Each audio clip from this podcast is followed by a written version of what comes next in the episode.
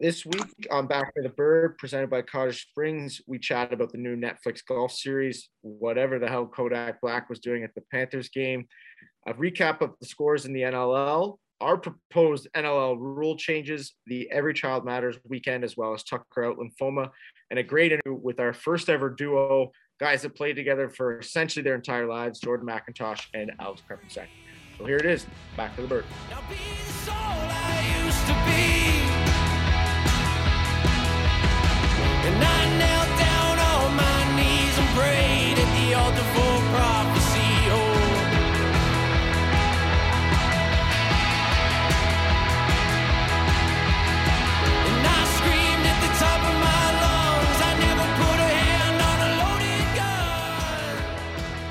I want to give a major shout out to a friend of the program and former professional hockey player Boston Levi for the intro music. We changed it up. That is Thief by Boston Levi from his EP Prophecies. Without further ado, let's jump into Back of the Bird. Okay, we're back. Episode 34 Dewey Jacobs, presented by Cottage Springs, which we're going to announce. We're back on with Cottage Springs, renegotiated the deal. We're, we are hitting home runs with these guys. They're great. We love them. Um, and we got some exciting events, which we can chat a little bit about. But I kind of warned them that it was more ideas than really things we're going to execute. But, anyways, Paulie, how are you? What's going on? Nothing's going on, man. Just uh, another week, another uh, another great little episode we had to, you know, this week coming with uh, our first two person interview. I thought went really well with uh, let's get out of the way with Jordan MacIntosh and Alex Crepinsek, two good Oakville boys and longtime teammates and best buddies. So I thought that was kind of pretty cool. And then other than that, man, nothing, nothing really going on. Just staying in shape. Um, hopefully the government's not listening, but I, I got a little underground gym I'm going to. I won't name the name, but I got a I got an underground gym. So every time I go in, I feel like dirty, but I love it. Yeah, that almost you almost love that more, you sick fuck. Yeah, yeah, exactly. you and our social guy, the fucking weirdest dudes on planet Earth. Yeah, we whoever's doing the social, he's been crushing it, but we'll we'll, we'll release his name at some point. But we appreciate all he's been doing behind the scenes. Turn down, yeah, just turn down the horniness a little bit. But um, I guess I mean, speaking of that, we can kind of run through. Um, you know, this past weekend we had a few few good games going on. We had um a matinee, which was I liked. Uh, obviously, we talked to Crep and Mackey about it. It was like the second time they've played each other in their lives, um, but a good game there that went to overtime, entertaining, and then you you you know have a few hours to kill, and then you got what what did we? I think there was a seven o'clock, a seven thirty, and then a ten o'clock. So no, and then there was an earlier one. The Georgia one was earlier too. Um, I'm gonna run. I'm gonna run through it here. Yeah, that no, was a noon one. Sorry, disregard fully zoned out there. so no, oh, Donnie, help us so, out here. Oh my god. So on on Friday we had Colorado 18, Vancouver 15. That was a crazy Which, game. Yeah. Oh, okay. Seven, yeah, I forgot. Seven nothing for Vancouver before Colorado had a shot on goal. Then Colorado came all the way back to win. That was a crazy one. And then the noon game was Philadelphia 12 over Georgia Swarm 11 uh, with uh, Blaze scoring the goal in OT. And then Albany 10, Saskatchewan 5, uh, Buffalo 12, Toronto 6. That was a great game, the Buffalo game. Tucker and Lymphoma, we talked about that one. And then in the nightcap, uh, San Diego uh, 15 and my Panther City Lacrosse Club 12. So yeah, quite a, quite a bit going on. It was I thought it was great um, seeing all the Every Child Matters stuff. I thought the NLL did a really good job with that that kind of like minute and a half um, video they put out. It was uh, it was pretty good and talking to different players. And, yeah, the interviews were were pretty cool. Like, yeah. um, I don't know. I, I, know obviously Lyle was one, Jeremy was one, uh, Brendan Bomberry, but yeah, they were it was cool. And I think there's um there's another good interview with Landon Miller on um Jumbo's podcast too, just talking about it as well. So yeah, I thought they did. I thought they did a really good job, and it was kind of cool to see the the um all the orange shirts all the teams are wearing too, like in the warm-ups. I thought it was it was kind of cool looking from afar. So I thought they did a did a good job and just kind of again keeping that message like going, right? Like not letting it die, not just like a flash in the pan, which is good. Yeah, and I think last episode we weren't sure about this, but they are selling those uh, shirts, so you can buy them uh, in Canada and USA on through the NLL. So I guess we could tweet that out or something. But you know, we Us talked not about sure about something doesn't Yeah. sound right. Doesn't you know, like we've we've talked about like you know educating yourselves and listening and all that stuff is super important. This is a cool way to like show support too, right? Like buy the shirt, Yeah. Yeah, you know, support in Yeah, that way and, and wear it wear it in all these like to games and stuff strikes like up that. a conversation. Yeah, no, for sure, man. That's awesome. Yeah, we'll uh, we'll definitely try and uh, tweet out a link or, or figure out the the ins and outs of that for sure. Yeah, that's awesome, Donnie. Yep, no doubt. And then I mean on that note too, obviously with uh with Tucker out lymphoma night in in Buffalo, um, I thought those jerseys were really cool and um a really good, you know, few good tributes there and and you know it was getting talked about quite a bit, which which was awesome. Great way to remember Tucker and um, you can bid on those jerseys. We'll get that link out too. Um, so I think I think they're still going for a while. I think there's some game use stuff too. I know Ian MacKay's got like his Yeah, he's doing gloves. Yeah, Um, there's a couple guys with shoes and stuff, and and it was uh it felt like an old school game watching that. Um, a good kind of like battle back and forth, some tussles at the end, frustrations boiling over the battle of the QEW. I mean, it's uh QEW goes all the way to Buffalo, right? Almost. yeah, we'll say it does. Sure. Yeah. Yeah, sure. Whatever. It's close. It's on the way there. So Yeah. I guess you'd have to like stop in Fort Erie to be still the QEW. But um yeah, hell of a I guess that's gonna be 0 for 2 on this uh, episode with my beer pong joke that comes up too. But um yeah, good good battle, good lacrosse all around. I enjoyed it. It was uh it was nice. Got to uh got a little workout in with my buddy Danny Mack. Um Oh, nice.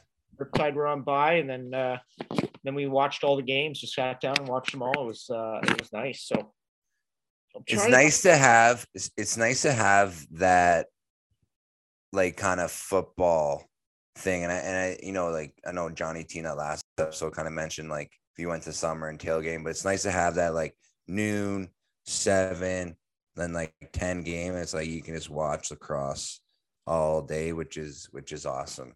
Like Yeah. you throw a nice like three o'clock game in there too, a twelve, a three, and a seven. Like let's go. Wow, now you're getting crazy, brother. But I like it. I like it. It's uh, and then we had a little shuffling. We had some schedule shuffling. I know Halifax is delaying another game. Um, I think on the 22nd they've delayed that one too. And then with the Bills getting in their playoff spot, kind of a sick move. The Bandits and just like an understanding move. That playoff game is now Saturday at 8:15. So the Bandits have moved their home game or home game. I don't even know if it's home or away, but they've moved their game to Friday. It's a home game. Um, home game. So heck of a heck of a plan there. I love it. I think it's good um, to to do stuff like that, just to kind of shuffle around and, and be aware, right? Like, okay, like I mean, we're gonna get like zero people to this game if if we actually have it. So I think it's a good change up. Yeah, no. And it's like kind of just supporting the Bills too, even though you know they're gonna take all the fans, but it's still like, hey, we want you to have your own day. We want to have our own day. Yeah, it's a great way to like, you know, we know you would take everyone, but you, we're just gonna say it a different way and say we're Yeah. doing it for you. Yeah, Uh, exactly. But yeah, let's uh maybe we start buzzing through um just kind of the notes we've got here. We got the Netflix golf series announcement. They're gonna basically go F1 and just have all these boys buzzing around, and golf's gonna become the biggest sport in America. Yeah, I mean, again, I think they still need to do. uh, We've talked about a little bit, but I still think they need to do a little bit of uh like modernizing, not like being so old. I guess I don't know how to really explain it, but they're still kind of like trying to hold back on guys. But I think like now with all these guys signing up for this Netflix, I think this, and then even like with that uh whatever that prize was like phil won that prize for most like social engagement or whatever but yeah it's gonna be awesome just listen to some of these names like cameron champ who just won tony Finau, tommy fleetwood ricky fowler sergio garcia max homa who's pretty funny on twitter dustin johnson brooks koepka like collin morikawa like all like your top golfers. So i think that's gonna be awesome. And again i think now you're gonna get to see like a little bit more personality and i'm um super psyched for it. Yeah, yeah, and I, I think that I don't know if you just said this because I just zoned out, but um Augusta, they're gonna be doing it at Augusta too. Yeah, I- I didn't mention that. Yeah, so I didn't mention that, but it's uh basically, I guess here's like the tweet: exciting golf news. Netflix has confirmed the list of participants, upcoming golf docu series, and whoa, five of the world top seven are in. Spieth's in, Ricky's in, Koepka's in, Augusta's Nationals in. So I think that's like real cool because yeah, I don't think you get to see that kind of Augusta, or maybe you'll never get to see it kind of how they do it. But yeah, it'll be awesome. Yeah, no doubt. Now, something still awesome, depending on what your definition of awesome is.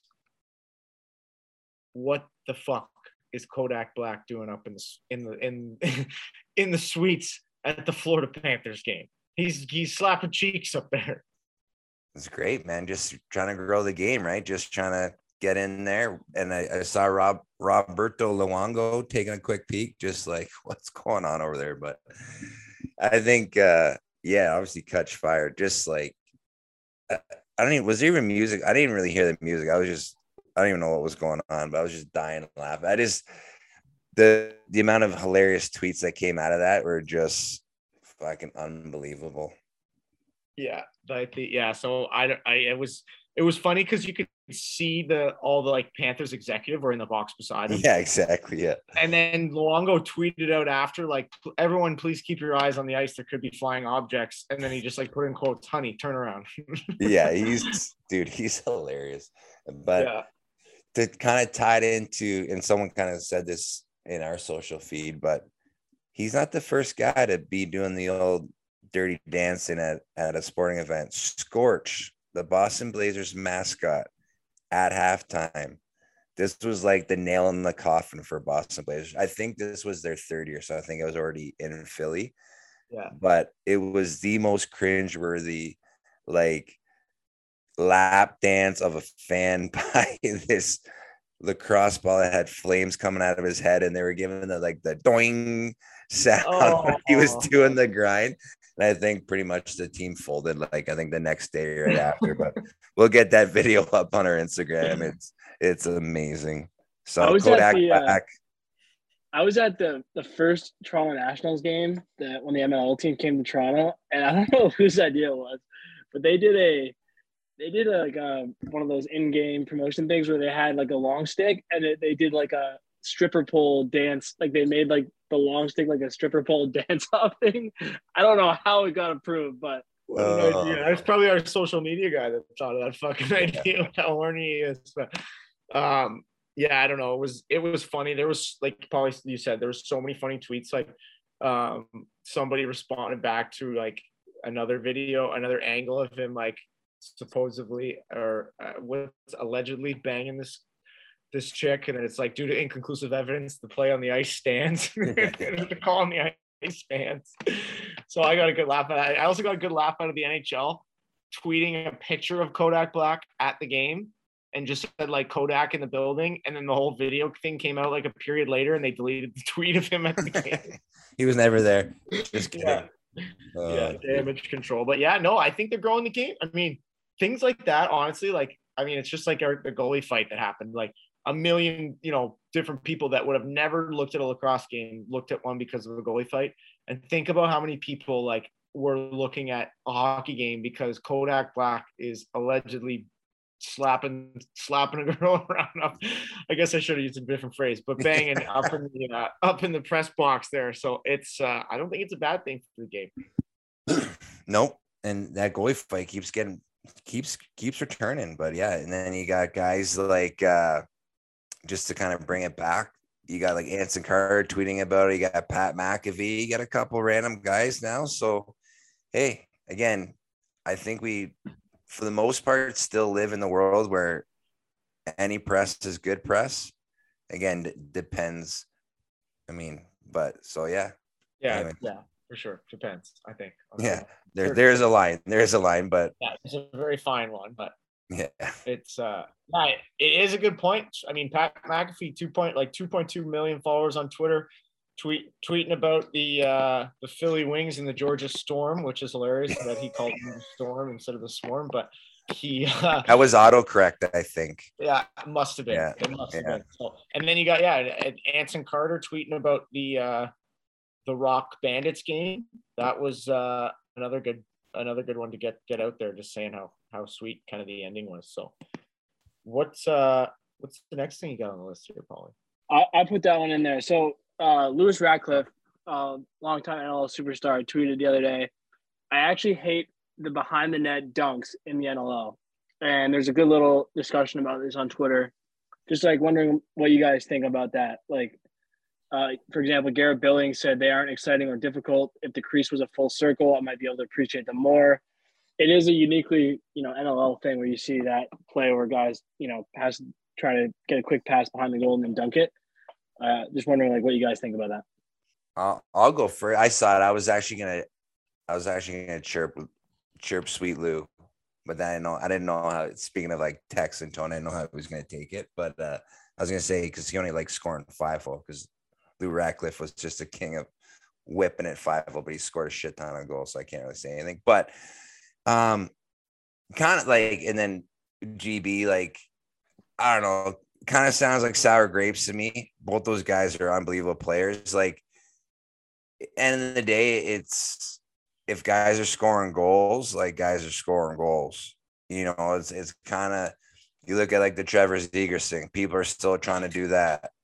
Like, is that gonna become like a non-exciting play again? If if it's another way to score goals and another way to keep defenders like myself, like because before you would just a guy went behind the net, he'd be out of the play it'd be perfect. I just sit in the middle and just try and take someone's head off. now a guy, I was just joking. No, I'm not. but now, like now, if a guy goes behind, especially who it is, like you got to go now behind. Now you're getting taken out of the play. Now it's four on four. So, I mean, I can kind of see their point, I guess, but I, I'm fine with it. Again, I think it's a tough play to defend for the goalie and, and defenders and it's a goal. We end of the day, sports want goals, so you find another way to do it. It's fine by me. Yeah, I, I think it's. um I can understand it, like because I think if you play, it's like it's almost like annoying when someone goes back there, and like you do have to pay attention to it. But I think it's kind of twofold. One, from my perspective, it's like you know if you take that away, you take that out of it. Sure, you can still have quick sticks, but then you're gonna have goalies fucking playing the top of the arc essentially the entire game. If like because if a goalie is doing that, then you slide someone behind, then they kind of have to respect it, and it kind of adds a, a different element. And then the other part is like, man, like at the end of the day, I know we're playing the game, and I know maybe it's like annoying or it seems too easy to do it. How many times are those the goals that get us on Sports Center? Like all the time, right? So I, I think if you kind of sh- take out take out the gun and shoot ourselves in the foot by taking that out of the game when we're trying to just like get onto these mainstream um, type networks. I think it's I think it's doing the game a disservice. But um, again, I can understand their side of it, but I think I think it keeps goalies honest, and I think it gives the the opportunity for us to do the goal that everybody in hockey is calling the lacrosse goal. You took that out of our game, it's no it's no longer the lacrosse goal, you know. So I think uh, yeah, I, I, think I think it's got to stay, in my opinion, because I honest and I kind of like when it gets implemented into like a power play play. I I love that, like when it just gets snapped yeah. around and then someone drifts back there and you've got three options and um, it's like okay, if they cover the guy in the middle, we we fire to the guy in the back, and if they go to him, somebody in the middle's open. It's kind of a it's it's just a little subtle nuance that has to keep everybody guessing, right? You're just playing, you're using the rules to your advantage. I think at the end of the day, but it is an interesting topic. What do you think, Donnie? Yeah, I, I think keep them. Uh, I mean, I have never played with those rules before, so um, you know, I guess I don't really have that strong of an opinion, but uh, I think they're I think they're they're cool and they're fun to watch and they're relatively safe too. So there's not really like a, a player safety uh, issue. But I think it's I think it's a good question. I think maybe people try them uh, more often than sometimes they should, maybe. But um, yeah, I, think they're I think they're pretty cool. So, but I just saw that I thought it was in saw a little you know debate on Twitter about it. So no, for sure. Topic. One uh one thing that I like I, and I don't know like to bring up like player like safety because like the crease dive coming across is is probably is more dangerous than like diving mm-hmm. behind the net obviously because you can go into the goalie and stuff but like speaking of like replays and like in the crease because it's tough i wonder if we'll ever change the rule with like in the crease that like you can I always thought like, what if you could just have one foot in the crease? Like you could step one foot in the crease, you know, or like another one I I thought of is like if you shoot it and don't interfere with the goalie, end up in the crease, and then the ball goes in, like that should count. You know, like the amount of times like on a breakaway guy will shoot, run through the crease, like off the goalie and goes in. He's like, oh no, he's still in the crease, but it's like he had nothing to do with like the play.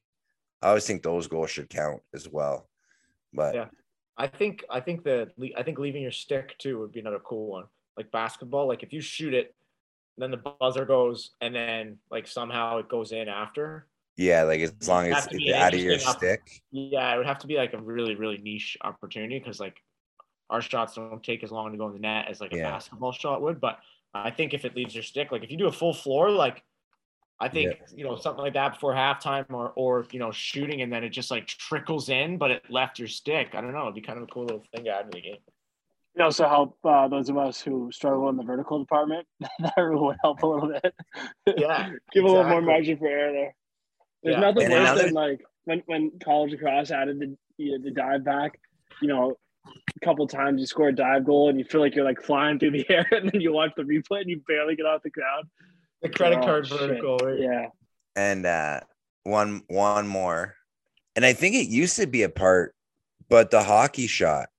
Like you used to be able to like slap the ball and like say it was loose, you could just whack it in. Same thing when it was in the crease, you could like poke it in. If it was loose in the crease, you you could dive and poke it in. No, it's got to be. It, again, it's where it's kind of like wishy washy, but it's got to be considered a lacrosse play. So you actually have to have like possession of it. That's super. Yeah. interesting. So I would like to go back to like you could just do hockey plays and just like whack it in if it's loose. Those are my those are my rule changes. Alright. You can score while you're in the crease after you shoot, as long as you don't interfere with the goalie. Yeah. And hockey plays. You don't have to have possession of the ball. You can whack it in. Now they're on this tangent. My favorite rule change in hockey and box cross is all penalties should be full time. Like even if you even if you score, keep going. like so if you just like that's like our that's like our five that's like our five minute. You're allowed to score three Yeah. goals. yeah, I mean it doesn't really make same thing in hockey. Like it doesn't really make sense that if you take a penalty, you get to ice the puck. Like you took the penalty, you should be like penalized for it.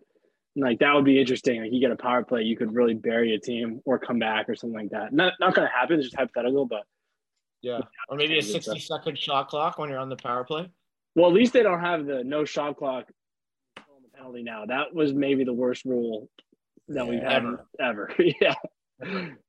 Yeah. Guys would just take a beating killing penalties. Like, Or guys would break out a, bring out a special stick just for the penalty kill where the ball. Oh yeah, the No. Raginator. The old Yeah. Raginator would come out. Oh, And it was the worst as a defender. You're just like, as soon as you miss like a couple of checks, then you're just chasing. It's just like, Yeah. oh god. and I, I like we don't know the statistics on it. The number of penalties that were taken by the team with the power Oh. play, just try, Yeah. like getting frustrated trying to like reef on the guy to get the ball out. yeah. And then uh one more. All coincidentals should be four on four. I never get why it's like, hey, it's just like again, you want to, especially in hockey, where like they want it. Like that's why the '80s were so crazy because every coincidental was like both penalties. So like when you look at the '80s, there's always like four on four, three on three, but it's like every coincidental minors. Coincidental, if you guys don't know, it means two people taking a penalty at the same time. Big word of the day. But yeah, they should just be like you go down that man. So yeah, two on two, four on four, whatever. So yeah, couple and I rule changes. uh, I think mine would be you get to pick one guy on each team and they, they each get to keep a weapon on them during the game. what would your weapon be? uh, it's probably a throwing star, no guns. Who who I on the it. I- riptide right now would carry the weapon? Um, ooh, it's a good question.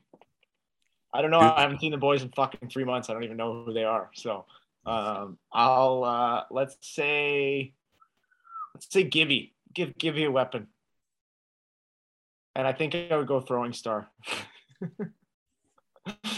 Imagine taking one of those to the jugular mid breakaway. Yeah, from the but- bench, from the bench.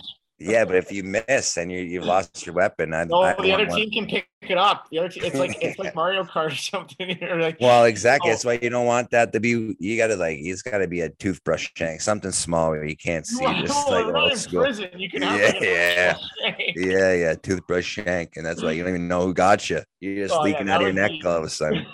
That would be Ian Lord using the, the toothbrush to use to brush his he just stabbed somebody with it. I think you know what. Speaking of that, I think he did use it one time on somebody. I should have double check. I think he did bring the shank on the floor, but We'll Yeah, have to that's about right. But uh what so we we've talked about that.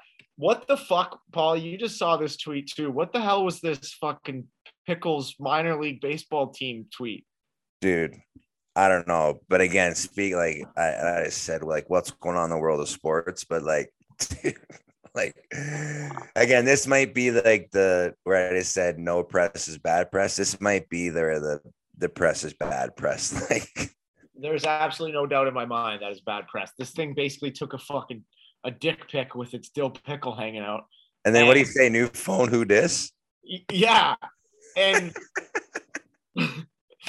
and then like dude they like i'm i'm i'm trying to pull it up right now but like uh Because obviously, like the, it's like a mascot, right? So I mean, we don't really know who the mascot is. Like, is this a new team? I don't even know the backstory. I just saw the picture. I'm just like, this is unbelievable. yeah the portland pickles um yeah i don't know i just i'm looking at it now it just says we play baseball from june to august and make memes the rest of the time kosher mostly um oh my god dude the replies are unbelievable um somebody's now got a dill pickle that looks like a cooter of some sort here this is tough but um yeah they they just like responded and said oh see yeah, this was a targeted ad and they did well with it. I don't know why they tagged these. Wait till you see who they tagged. Manscaped, Skittles, Bush's Beans, Oscar Mayer Wiener, and Corn Nuts are the ones that are tagged in this, in this photo. And you missed this guy's name, Justin Dickmeyer. No idea who this guy is, but that's his name. um, but yeah, I guess they. I actually had a good laugh because like I thought it was a serious response, but they responded and just said, "Sorry, our intern Dylan tweeted this out." And then I like kind of took a little bit to think about it. I'm like, Dylan obviously is like a dill pickle. Like that's kind of a funny name for the for the mascot. But again, I have absolutely no idea what they're doing. But it went went viral, so obviously, like, I mean, good for them. But it's just completely insane. Ooh, so we're still. I guess we're recording this. What is Wednesday? Still got to finalize what's going on, but um, all signs pointing to uh, to to continuing on with with Cottage Springs as the presenting sponsor, which which we're pumped about. I think uh, we've got some really really exciting stuff um, kind of in the works for this summer. Um, back kind of in the Oakville Burlington area, things that we've talked about on here a lot, and we're actually getting people working on it behind the scenes. Um, but I'm like too scared to say it in case it doesn't happen. But it's Just like some uh, of the guests we've announced that never came on. yeah, Dallas Eliak is coming up. Um, but yeah, it's uh, yeah, really exciting stuff. We're trying. I'm trying to really make a big push to get them involved in the uh, Burlington Chiefs alumni golf tournament as That'd well, be amazing. um, which is which is really cool. So um, yeah, it's uh, it's exciting. I know it's uh, it's something kind of we talked about too, but I think we're gonna we're gonna you know find a good way to to pull together some of this uh, you know all well all and I again we're gonna figure out totals and things like that make sure no one's like out of pocket for stuff um, for the podcast. But I think you know putting the money that we get off ads and stuff like that towards um, a, something pretty special. So we're, we're gonna try to figure that out in the next uh, in the next little while here but it is uh, it is exciting. And obviously we can't thank them enough. They're great partners. They let me come get drunk at their uh, at their office there and had a hell of a time. And then were willing to talk to me uh, again and didn't drop us as a as a sponsored podcast. Yeah. so That's when you Yeah. know it's a good partnership. yeah exactly exactly and they're still going to send us some cottage springs for us to drink too So Yeah, that's all that matters. we're still working on donnie's nil though so we're going to get that uh that part figured out i'm trying to think what dude you know what I watched last night, and for some reason it was like emotional, nostalgic, and fired me up. Seabiscuit. Yeah, I saw you tweet that. Dude, That's- what a movie. That is a actually a very, very good Tobey Maguire performance. He's a psycho in that movie. And Seabiscuit's the horse, right? And he's the jockey. Is that how? Is that how Have I'm? you even seen it? No. Oh, you gotta watch it. Yeah, Seabiscuit is the horse, man. The guy's name is Seabiscuit. Maybe it was his nickname. Patty oh. Seabiscuit Malone. His nickname's Red. Red. Okay, my bad. yeah, Close hell of a story, true story during a crazy time, and and this horse is just overcomes the odds, Paulie. We love a story like that. All right. Oh. All right. I'm sure you will watch it. I'm not making any promises. and what else? Have you been watching anything or what? No, not really. Um, after like Yellowstone ended, I kind of got nothing. Um, no, I got I got nothing watching right now. Just trying to watch some sports and and that's it, man. Um, yeah, no movies. I got I know I got nothing. Were you ever a Harry Potter guy? Um, I I did. So that's one thing I should finish. I got into like, but now I'd have to probably start all over again. I think I got into like to Harry Potter five, maybe four or five. So I did. I I made a good run at it like years ago, but I'm gonna have to make the full run. Yeah, I would. I uh I I enjoyed it. I definitely I liked them. I just then I got caught up in some other stuff. Yeah. So, I uh I watched like that 20 year reunion of it um that they, they just put out and it was really good. And I just fully realized that I just like skipped one of the movies. like they're Oh, like they're like referencing parts of this movie and I just had never seen it, but it was it was co- it was cool. It was interesting to like see see these kids kind of talk about how like like Well, they grow up. home for and they grow up in it and then they like have like an existential crisis basically. Like I don't know. I thought it was pretty cool. That Donnie, part. anything? Oh, sorry. Go ahead, Paul. What were you No, no, no. Donnie's more important. Uh, my roommates were watching Yellowstone, so I was a little behind, but I got I finally started watching a little bit. So I didn't. I got I got some more catching up to do. I didn't love this season. Not gonna lie. Finale Didn't didn't. any- it felt like we were building to something that never came. Yeah, so like you, you kind of kept I kept giving it the shadow of a doubt or benefit of a doubt. Be like, okay, this next one, the bangers coming, the full on what and then anyways, not to ruin it for Donnie, but third season, whatever, Donnie, get to the third season, that is electric.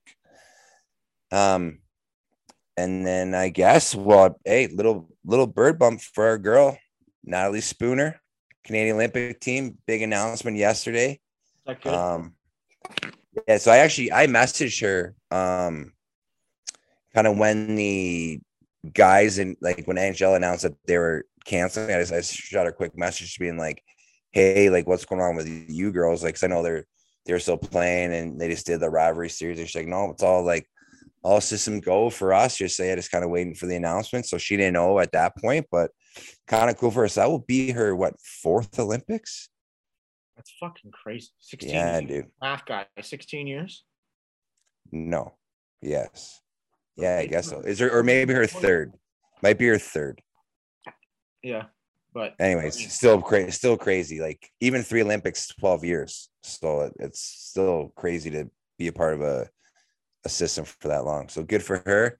And uh, yeah, we'll take full credit for getting named for the third time. So yeah, I think that's completely on us. But Yeah. um, I think there's maybe two two Burlington girls on there too. Actually, I don't know Yeah. if I know Renata Fast is from Burlington. I think they're I don't know because doesn't uh, Noble trains Erin Ambrose as well? Yeah, so she from Burlington? mm, that I don't know. And it's not just Dan Noble. There's a guy on this podcast who helped out too a little bit. Donnie's training people now. Yeah. It's not Donnie. But yeah, it actually is interesting because oh, probably over half that roster was end up ended up training with Dan. So little tire pump for strength and conditioning coach at Halifax Thunderbird, Dan Noble. Not that he needs it, but uh yeah. That's that's good. That's uh yeah, good for them. I mean, it's still hilarious like hearing all this stuff. I mean, we're hearing rumblings out of the NHL. Guys are gonna like guys are trying to figure out if they can retire and go play in the Olympics and then unretire and come back. there's always loopholes, man. I mean, guys are pissed. Like you, you saw Marchand's comments and stuff like that. Like I didn't really think it was gonna go that way, but then I guess like when you look at it, like a, a guy like Marchand, that's probably or Marchand, like uh, and Steve Stamkos, this is probably like their last chance to win the Olympics. Even even though they're like, you know, still elite players, there's always so many good players coming up that this is like their last chance. So when you kind of see it like from that standpoint, and then obviously this this would this would play a factor for me if you have a Stanley Cup too already, and this is your this is like the last thing you don't have, then it kind of makes sense. Like, like hey, I want to go play for Team Canada. Like even if I get stuck in China for four months, I want to try and win the gold. Yeah. Right. No, no. Well, and when's the last time they played in the Olympics? They're- This will be the second one they've missed now. So would it be? 2014, 2014 would have been the last one. Yeah. So, yeah, like and a guy like that specifically, Marchand's like he's grinded to turn from in like turn from a pest into like a Yeah. superstar. Right now he's like, you know, you, you would have been on his team, and now it's basically something taken away, and you don't know what the future holds in four years, next year, two years from now, right? So it's Exactly. yeah, it's sketchy. It'll be interesting to see who does go though. Like who there was talk of them just sending the World Junior team, which would have been hilarious. Like just give it like that the World Juniors, but um yeah, it's gonna be like the old school miracle again, like where it's just like college guys playing in the uh, Yeah. Exactly. but which is just even funnier to imagine what that Olympic Village is like for guys that haven't even experienced being an like a professional hockey player yet. It's just taking a guy off a campus and then throwing him in Beijing will just be completely nuts. Essentially, yeah. You just be like chained to your bed. I think is what the Olympic Village experience. Dude, I saw I saw a tweet that they're uh, the Canadian Olympic Committee is like telling all the players or all the athletes to not bring their own phones, and that they're going to be given phones when they get their flip phones because uh, because the Chinese government will be watching them through their phones if they bring their own. Yeah. It, which Like, what that can't know. man what that's insane though like that's just that's simulation stuff that's not I even I believe it though. I oh mean, yeah uh, whatever. Yeah, that's it's kind of too bad that that's that's where it is. Like that's not somewhere a little more free free loving. I guess I don't know what the word, but hey if we see a red dot appear on your forehead halfway through this podcast i will be nervous that you're going to get taken out by a chinese sniper or something because you can't be talking bad about they're probably watching us through our through our zoom call right now we love you beijing I got my wife. We're good. We're fine. There's the red dots from my wife, not from Beijing. That's too good. What is there anything else we want to? I'm trying to think lacrosse wise. I mean, I didn't even. I just popped in my head now. They just announced World Lacrosse Games in San Diego. Oh yeah, how don't we touch on that? Yeah, I don't geez. know. That seems important. So yeah, speaking of and like, I got an interesting argument on this one. oh, what uh, what's the argument? Who you arguing with? I had a nice conversation with our buddy Zach Currier. Okay, We want to grow the game. We want to advance the game. Yep. You can't tell me the game is not already known and present in the United States of America. Why is That's this true. not somewhere else? Like the It's what the World Games this summer? I think they're this summer, right? 2022. Isn't it in Alabama or something? yep, So Yeah. you're going there. There's probably not going to be a whole heck of a lot of people that want to watch lacrosse instead of football when you're there. And then like San Diego, obviously it's great and like it's fantastic. I'm sure Josiah is backing it and everything like that to kind of use all these facilities. But like if we if you truly want to grow, like why you know put it in Germany, you know put it in England, put it in Australia. I don't know, like somewhere else where there's it's probably like a completely untapped market. You can run clinics, you can do all this stuff and bring a game that people have never seen before. That's kind of the reason you created sixes to make a league or a game that can be picked up by people without a ton of financial commitment. I don't know. yeah. No, I I hear what you're saying, and I I think again it, it comes down to like anything, the almighty dollar. Because Yeah. yeah, it'd be great to be in what we'll go right off the board. South Africa. We're going to South go. Africa, Johannesburg, right? It'd be great, but like, who's picking up that bill? Because lacrosse Canada doesn't really want to pick up that bill. Because I, so, you know, that's that's the thing. It comes down to money and like sponsorship. So, yeah, I I agree, man. Like, I think that's one of the cool things of of playing for your country and like you know if you're so lucky to play u19 or u16 and you get to like go to you know, different countries. That's kind of the cool part of playing internationally. Like, not that when I got to play for Team Canada and Syracuse wasn't an honor, but like we went to Syracuse. Yeah.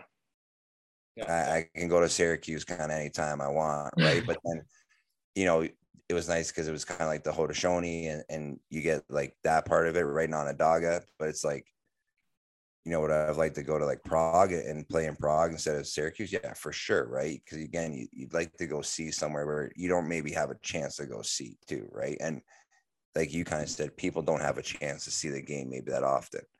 Yeah. So yeah. I again, it's obviously great news. It's announced, and I'm kind of like reacting like every person that we chirp, where we just say like, you just dra- and you just dragged me into it somehow. God I know I did. I pulled you in, but yeah, that was all from uh, from Currier. He got me all amped up there, um, talking about it. But again, obviously, it's great that that stuff's announced. It'll be interesting to kind of see how that goes. It's a step in the right direction to kind of get in the Olympics, and maybe that's that's part of it too, is to try to get eyeballs from them on it, watching it um, from the like Olympic Committee. I have no idea where the hell that's based, but um, obviously the Olympics are going to be in California, right? In 2028, Summer Olympics, I think. I think they're in LA, so maybe that's part of the reason as well. Um, maybe I'm talking myself out of my own opinion. Who knows? But yeah, I don't know. It's uh, regardless, it's lacrosse news. Um, what else is going on? I'm trying to think. Uh, yeah, I think that's. Um, I just I'm just reading a Chris Boucher tweet that he's he tweeted out that he's excited to officially sign with True Temper Lacrosse. Did we not get our letters in the mail? I've I've I signed with him a long time ago. So you actually signed a piece of paper, or like you just said like I'm a true athlete. No, just Rab John says, "Hey man, you're my guy." I said, "Yeah." That's a I'm a I'm a word is your bond guy. I don't need a no. I, yeah, I know you are. I know you are. okay, so that's too funny. Um, but yeah, I guess if that's that's nothing else before the interview, before we toss it over to our first duo. Yeah, let's do it. All right, beauty. So, um, as always, all of our interviews are it's brought to you by Lucky Penny Media. Lucky Penny Media, we're a full service marketing company without the hefty agency pricing. We understand your brand is everything to you, and when working together, it means everything to us. You're more than just a client, you're a partner and a teammate. Our philosophy is simple you grow, I grow, we grow. So, without further ado, here they are Jordan MacIntosh and Alex Crepinsek.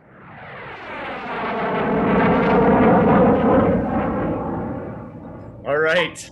We are pleased to be joined by our very first duo, both hailing from Oakville, Ontario, where they played their minor lacrosse together. They moved on to Junior B together, where they won a Founders Cup with the Oakville Buzz before moving up to play Junior A with the Burlington Chiefs. They still couldn't get enough of each other, so they had both attended RIT and played for the Tigers. And then they were both drafted to the Minnesota Swarm and lived together before the team moved its way to Georgia, where they won an NLL championship after 17 years playing together. Please welcome to the podcast Jordan MacIntosh and Alex Crepinsek. What's going on, boys? What's up, fellas? How are we doing? Long guys, thanks for Love this it. is- we're getting we're getting outnumbered here. This might turn on us quick. We don't know what's Yeah. going to happen. Yeah, they all like square. They're gonna be grilling us in a bit, but uh, what's uh, and we're gonna it's gonna be hilarious audio too because we've never done the duo, so we're just gonna be interrupting each other left, right. It'll be kind of uh, kind of a look into what what it's like when everyone gets together. Anyway, Unreal. Crep, Crep will definitely interrupt me. Yeah. So I'll, I'll try my or best. or, to. or correct correct any stories that we're telling. Yeah. That's more accurate. Yeah. That's uh that was gonna be my first question. Was I mean because I completely kind of made that intro up off the top of my head. Is that right? Was it 17 years? So, but I guess plus another two years in Georgia. Was it like 19 full years you guys played together? well, all of minor too. You forgot about that. So like another probably Well, seven or eight years before then too. Yeah. And then even even uh even senior, we both we both played for Oh, yeah. the AP Rock. The Ajax Ajax Pickering Pickering? Rock. Yeah, yeah. So we played there the- together as well. I don't know how we both ended up on. I think we both got same deal. We both got drafted there as well. But yeah, this our our game we played against the obviously against each other last Saturday. It's probably the maybe the first time we've ever played against each other. I think. I think there was one other game in senior once you had been um, moved on to Peterborough. Yeah. That was probably it, and I was still s- slumming it with the uh, with the AP role. wow. Shots fired. well, I think uh I mean, why don't we, we'll try and do our best too to like maybe even direct questions like at at like each of you, and then we can start the banter back and forth. But uh we'll start with crap. Crap. Walk us through how do you pick up lacrosse stick? How do you get into it growing up in Oakville? So, excuse me, I just got to clear my throat here. But um, I actually didn't start playing um, when I was living in Oakville. We moved uh, we moved out west to Vancouver when I was like four or five. My dad transferred out there for work. So I lived out there from the time I was like, I think four years old till about seven or eight years old. We lived in uh, Maple Ridge, and uh, my old man was just like walking through the mall one day, saw you know like like they do now, free lacrosse for for paperweights or whatever. Uh, and he was like, "Yeah, free. It's, that's The free that's drove easy. right in. Didn't even see the sport. You just saw free. yeah. so yeah, like we had no experience with it or anything uh, before that, and then um, yeah, once we started playing, I, I think I played every summer until I was like, I don't know, stopped playing, stopped playing senior ball a couple of years ago. But uh, yeah, that was pretty much it. Just kind of walking through the mall in Maple Ridge, and it was so big out there, minor. But uh, yeah, so started out there, and then uh, moved back when I was seven or eight, and uh, started playing for the Oakville Hawks. Unreal. I mean, and then Mackie, want what, what what's your kind of what's your start? Yeah, similar. We, uh, we I grew up in Oakville and played hockey, and um, I think it was like five or six. Had finished hockey practice at Glen Abbey Arena, and uh, Robbie McDougall. If you, you you know like the there's the basketball courts in Glen Abbey Arena there. Um, would do free clinics, and he was smart. He would time it up to do it like right after you know the the uh the hockey practices and we were walking by one time. It was actually my brother who's a couple years younger than me that wanted to go in. He had a you know garbage can full of sticks that you could grab and those pink you know uh squishy lacrosse balls and people were just banging the ball off the wall and that was that was pretty much it once we went in there and had a good time and we started playing you know hockey in the winter and lacrosse every summer until it pretty much took over our lives and it was it was full-time lacrosse when we got into high school but yeah, that's that's how I started. That's unreal. So that was just in the Glen Abbey parking, well, not the parking lot, but the the basketball courts. Yeah, yeah. So he would he would, and, and you know when I talked to him, you know later on in life, and it- that was all very strategic. I mean, you know, Robbie it was very Yeah, strategic, right? plan. Yeah. Yeah. So he was like, oh, yeah, it's right when hockey practice came out. It's like eight o'clock Saturday morning, and then he had this oh, knows he's gonna get all the best athletes. And Yeah, just yeah. Which he did, and just started an absolute wagon, Wagon, of a minor yeah. Minor system program. Yeah. That's amazing. Yeah, I mean, a, a lot of us, yeah, we, we wouldn't have been planned if it wasn't for him. So yeah, uh, it, it was very very strategic by him. Now, when when do you guys remember? Like, so I didn't crap. I didn't. I, I feel like I I knew you lived out west, but I can't remember. But uh, what like give us your first impressions? Like when you come back to Oakville, you start playing minor. So do you guys start playing right away together when you move, and then you're playing rep? Uh, yeah, so it would have been. I remember moving in the winter and not being able to get on a hockey team when I was like seven or eight years old because we kind of moved in the middle of the hockey season. So my dad got it, you know, dialed in and ready to go with lacrosse right away. We lived in Mississauga for a little bit, but we moved to we were moving to Oakville that summer. So um, yeah, we we kind of just joined joined with the Oakville Hawks right away, and I think it would have been my second year tyke that we would have that I would have started in Oakville. Um, and the coach at the time was um, Jeff Grigg and, and Davey Johnson, Scotty Johnson's dad. So uh, he was kind of our first coach of the uh, the Oakville Hawks there, and I think we would always like for the first little while bounce between a B and a C team uh, until we got a little later down the road. But yeah, he was uh, he was one of our many coaches that uh, that we had in Oakville there for a while. Well, I think uh, so. Let's let's move kind of. I mean, again, there's an, a bible of stories and like timeline I got here, but let's move on to that uh, that Founders Cup team uh, with with the Buzz. What uh, you what what year would you guys was that your guys' first year junior playing for the Buzz then? Yeah, Yeah, we, we were were- 16. Yeah. 16. You guys Young were Matt. 16 and won the and won the uh, founders. Yeah. Yeah, it was the, the year before the Buzz lost to Elora. Uh, and that was when like, you know, like Eric Beatty was on the team Yeah. and like Hendo- all those guys. Season, I think. Yeah, Hendo. Uh, and then uh, they lost. That that was the the Elora team. They had like Dane Dobbie and uh, Rooney uh, probably. Rooney. Yeah, yeah. It was, and they had like awesome atmosphere in their rink. And then the next year was our first year. So it's me, Creppy, and um, a couple other guys that were rookies on that team with like, you know, Bobby DeBrone and Danny Mack and Josh Smith. So all of those like Brendan Thenhaus, a lot of 21 year old guys. And we won that year. So yeah, it was, it was, it was a crazy first junior experience for sure. And now, crappy, weren't you buzzing? Were you buzzing out the Odor back then? Oh yeah. Yeah, I was uh I was on the, the second power play for a little while there too. Shooter or crease? Are you running it?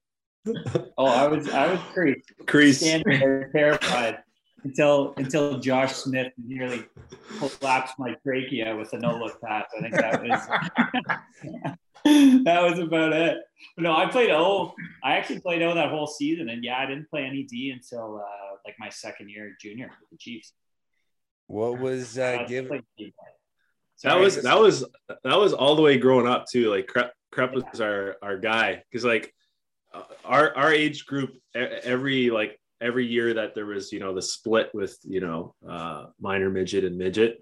Crep would always get called up to Robbie McDougal's team that had you know all of the sick players, Johnny Tavares and Denny and all those guys, and you know we were always on the on the C team, just just slugging it out. So yeah, Crep was always like the next year when we got back on a team together, it was like we need a goal late in the game. It's it's in Crep's stick. He's burying it. So yeah, he was always our our O guy growing up. My- the goal scorer. Definitely peaked early though. We- Hey, I don't know. We're we're gonna have to get into it sooner or later, but I mean that's I'll never forget. Crep, we're playing senior A. Creppy's standing on the crease and he shoots it like he's swinging his nine iron and goes bar down on Big Fish Davy Drusio for a goal. So it was uh, Sunday in Kitchener, no less, which is challenging enough. oh the biggest the biggest floor the biggest floor for a Sunday game when just nobody wants to be there. The Never- Olympic size rink. That was crazy. Oh my god. I mean, yeah. Anyways, there's even worse ones coming off Canada Day weekends going to Cobourg for those those Sundays or whatever. We're not we're not fun. But so uh, did you guys only play did you play one year with the bus? Yep. Yeah. Yeah. So We then you went out, you go up to uh you go up to Burlington together. So when you guys get there, who are your who are your like group of 21 year olds when you go to the Chiefs? I don't think we really. uh, Moose, uh, Kyle Matisse. Um, who else? Oh, OC. you're asking like, who are the other guys our age? Or no, just like the other guys that would have Who been are on the veteran guys? Yeah. Oh, who Oh, are the yeah. veteran guys? Well, it was it was pretty much all the guys that were left from playing with the Buzz the year before because yeah, the guys that all stayed and played for the Buzz were were, you know, should have been junior A players, but because they lost the year before, they're like, screw it, we're gonna play, you know, we're gonna play our 21 year old year as the Buzz. And then when we went up to the Chiefs next year, it was, you know, the majority of the team was uh, second year guys, third year guys, and then like maybe two or three like fourth and fifth year guys. Like we had like uh, Chris Downey was I think in his fifth year. Uh, do we have? I think maybe Brian Johnson was in his fifth year. Uh, but that was really it. We were like a really, really young team in Burlington for the first for the first year, and I guess even into that second year before we had, uh, you know, some pretty good playoff runs with like the guys that were Danny's age, so born in '88, and then the guys the next year that were our age, born uh, born in '89. I'm trying to think. Was so when you guys were when you guys moved in and it was you know you play all those years and then you get to your was it in Danny Mack's last year that the team was pretty good too? Because I remember obviously your guys last year the team was good, but what was the what was the team like your Danny Mack's last year junior A? So that year we lost we lost to Brampton in the semifinals. Yeah, so we beat Peterborough in the first round. Um, I think we beat them in four or five games. Uh, and then we lost to Brampton, who you, you guys were just recently talking about that team. Dude, that hey, Hey, you gotta stop talking about that. We're gonna get goddamn murdered. We've had like five guests in a row. and Just keep bringing up that.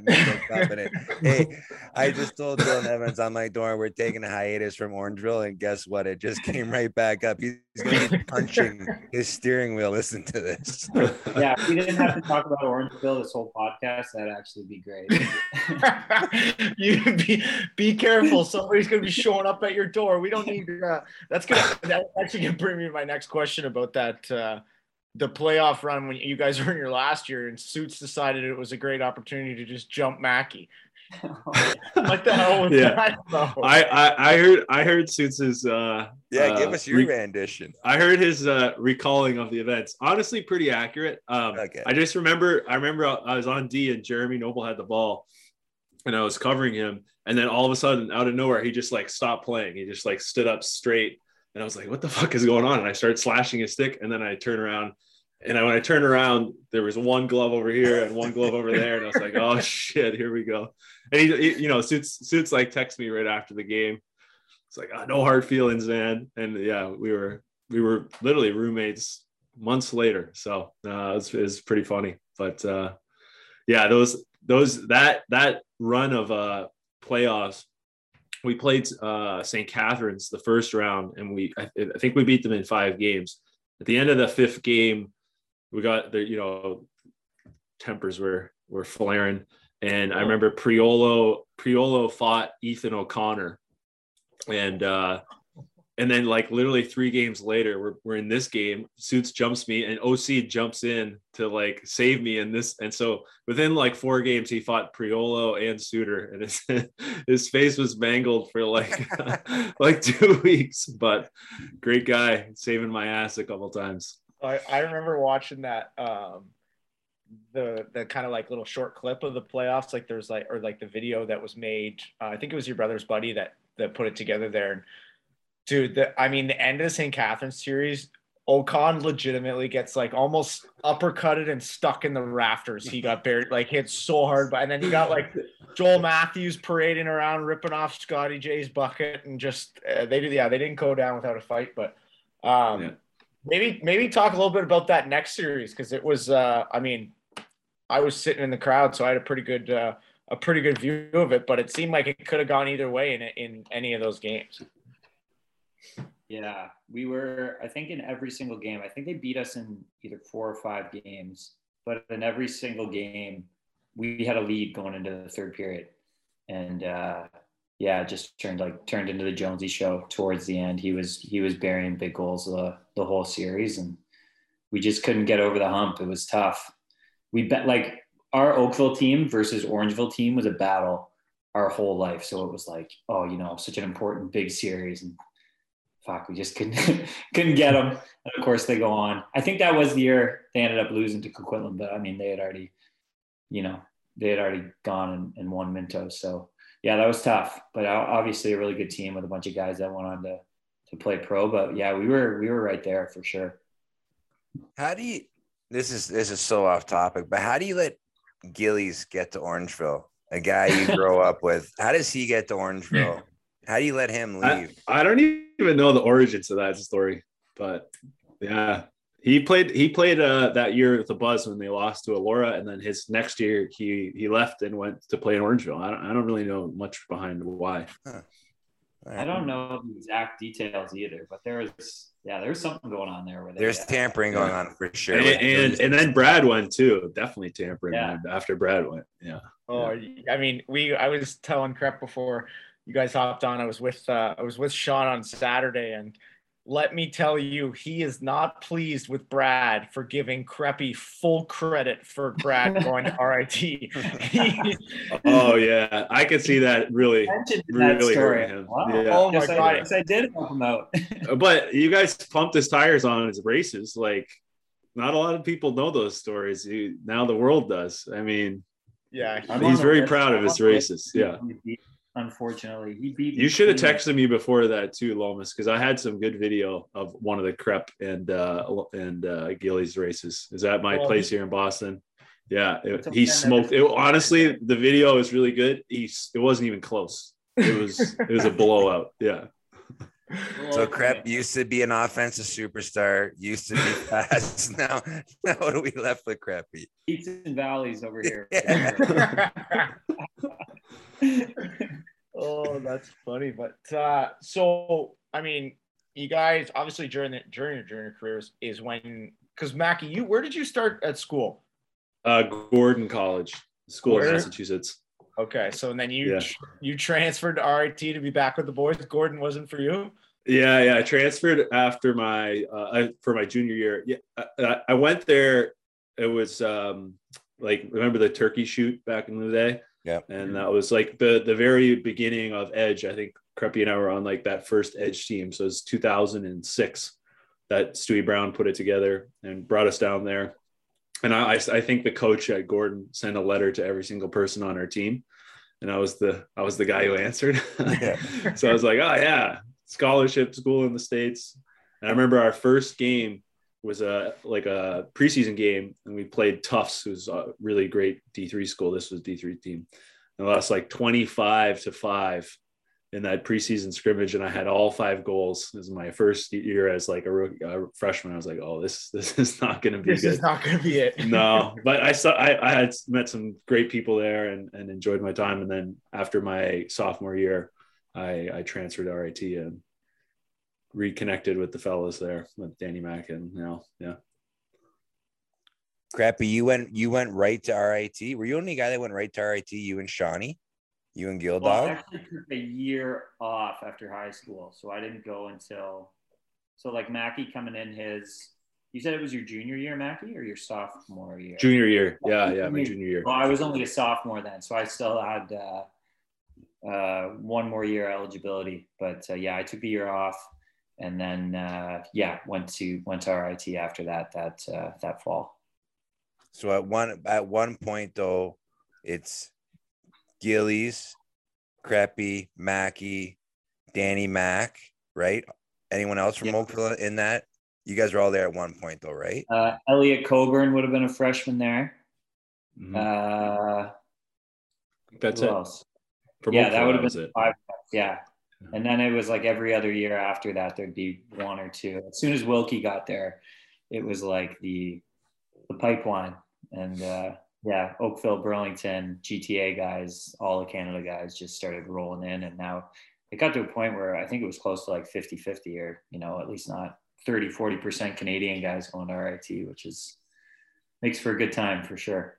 So I've got some. Uh, I've been given some kind of intel story wise, and the, I mean, I've had to kind of pluck out quite a almost seventy five percent of them. But so you guys, you guys lived across the street from each other. Is that right? When you were at when you, Mackie came to RIT, Yeah, Yeah. Alfie Lane.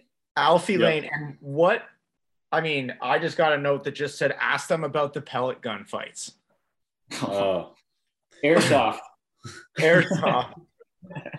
Not full pellet.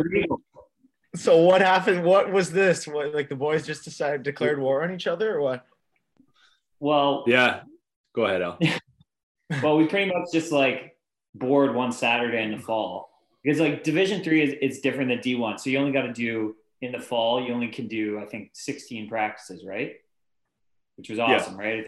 You bang them out four weekends, and then you kind of have a lot more free time than you would in in Division one. So, um, for the most of us, you know, our academics weren't exactly challenging us, so we got a lot of free free time hanging out. So one of the one of the hobbies we picked up was uh, you know these these airsoft rifles from from Dick's Sporting Goods, um, and it was like we had an arsenal of like there was like a like an AK forty seven, a shotgun, a handguns.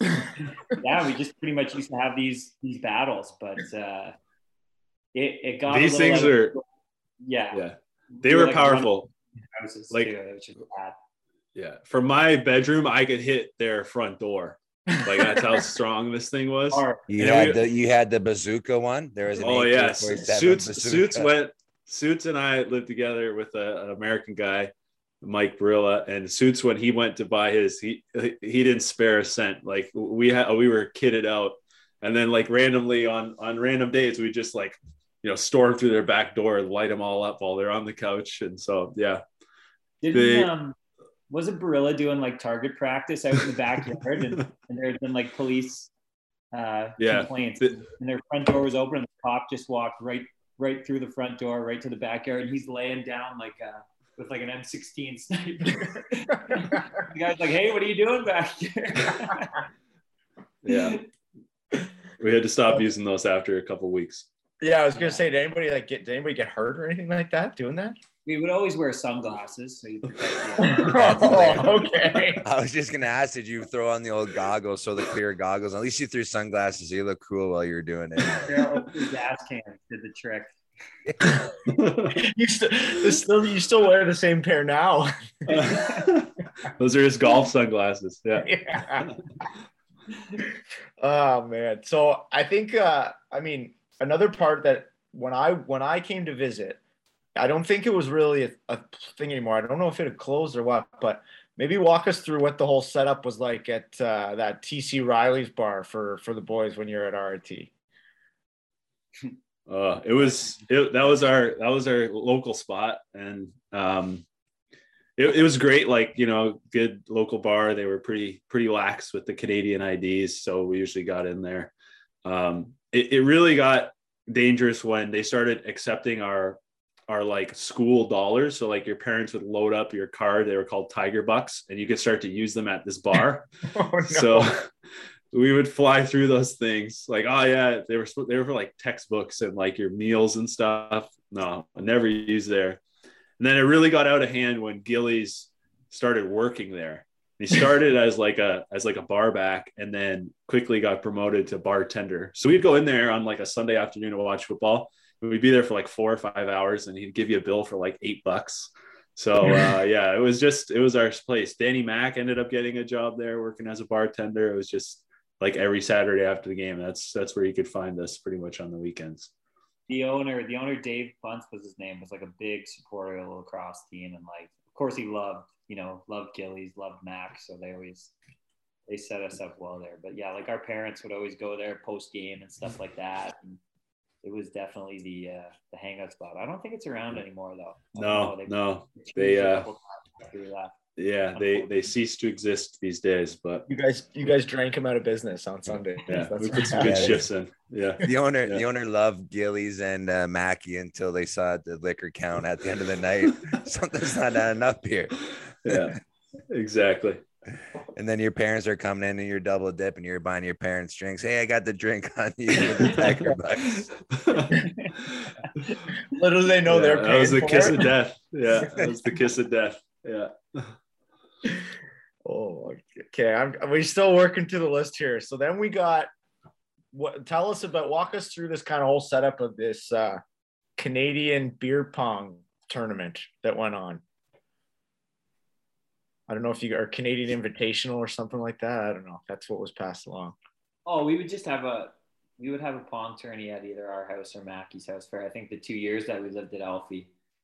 But yeah, that was it. It was just a regular old pong tournament. Yeah, who's yeah. giving you who's giving you these stories? Great I story. hey, Great I- I story, think Lomi. nice intel, man. That's a huge shout out to know I our You could have you could have pretty much asked that question to anyone that's been on Any- here. any guy that that's would have ever been flown. Yeah. called. Hey, Yeah. uh, You you went to used to play this you- drinking game called beer pong. No, Tell me about this Wait. new drinking game I've never heard of. that's actually Dan, Dan, That's a take great that part out. time Protect the brand uh, here. yeah, yeah, yeah. We're gonna have to cut that, Donnie. Um, but that gives me a great time. Actually, it's a little bit of a uh, little bit of a tangent. Doesn't Gillies think he invented beer pong? No, he doesn't think he invented it. He thinks he brought it to Oakville. Like he was like the first guy to ever play it. it's just crazy, right? Outrageous. That's so.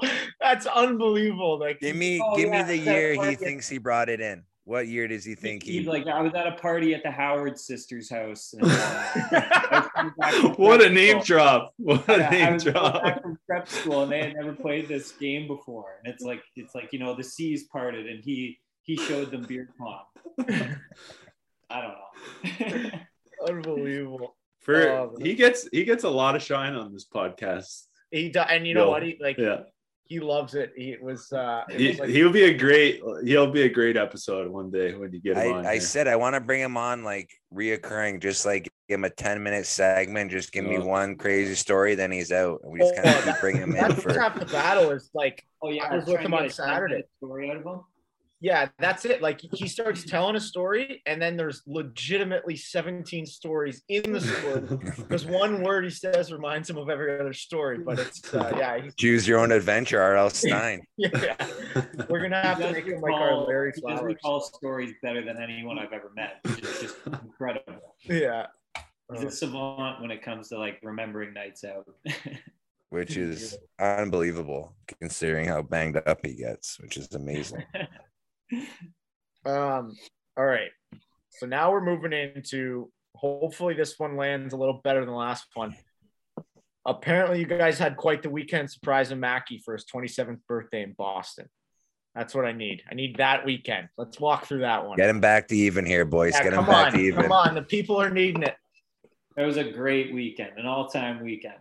Um, M set it up for Mackey's. Yeah, you said 27th birthday. So, uh, who was the crew? Me, Gil, McCray, and then Whitey came down. Uh, Whitey lived in Maine, so he was just driving down.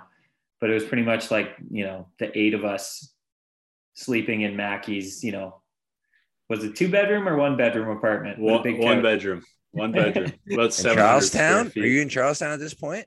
Charlestown? Yeah, yeah, Yeah. All right. yeah. So that is the same weekend. But Gil beat me in the race, but uh, yeah, it's a blast. We had like, you know, we were used to living every summer together, hanging out, seeing each other a lot. So there's, you know, there's some separation anxiety there. So it's good to get back to Mackie in the uh, in the fall. And we had a blast. Yeah, it was uh, it was a great city. I think we. Uh, I don't know. We did all kinds of stuff. Like we went to that dueling piano bar. What was that called, Mackie? Yeah, uh, I forget the name of that place. we we did we did go to uh, Fenway one day, uh, like the area, which is right, obviously right by Fenway Park, and uh, there was a there was a Red Sox game on. So like over there at that, at, anytime there's a game on, it's it's pretty Bananas. packed. All the bars are packed. Yeah. So we- we're playing. We play this game called Bush, where it's you know a drink a game. You lose. The there's a punishment if you lose. And so someone came up with the punishment they were going to make. Whoever lost had to go and start a "Let's Go Blue Jays" chant right in the middle of this bar. Danny Mack lost. I thought he was going to get jumped immediately. he he leaned into it too. He started like doing an overhead clap and really screaming. But uh, yeah, it was it was definitely a good weekend. Good surprise. I think we capped it off with the reggae brunch too that you guys were talking about. That's a nice, yeah. West End Those Johnny's. are That's a nice little. Yeah, Mac Yeah, I learned- talking, oh, I got the I- spot on I- Sundays. I learned best.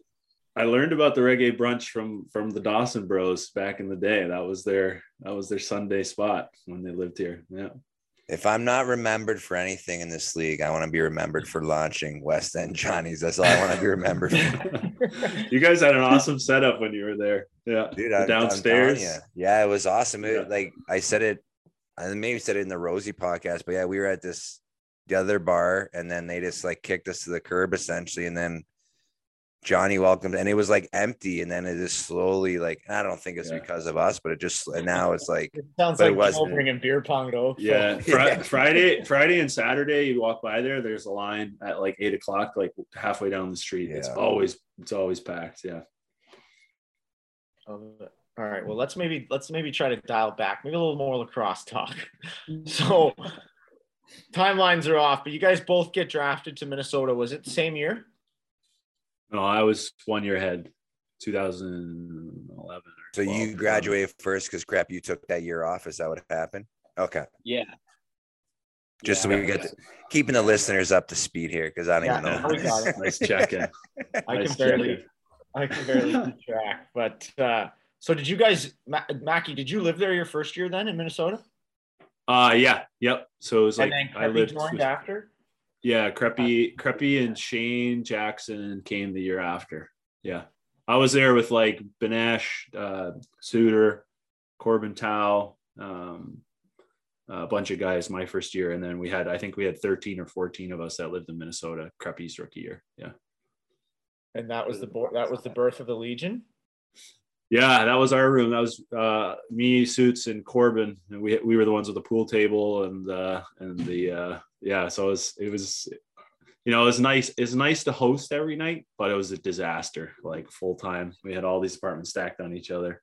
And then eventually the next year I, I moved back and Creppy and Shane stayed. So after games, we got to go screw up their apartment, which was nice, nice uh, come back after a year of, of using all of our shit. So That's uh I was looking I was trying to find um like a picture of you guys to use for this podcast and I was looking through Mackey's Instagram, dude. There are some all-time photos of Shane or and Crep's Instagram too. Old like your old Instagrams of Shane Jackson. Like crap, I actually I burst out and this is again a tangent.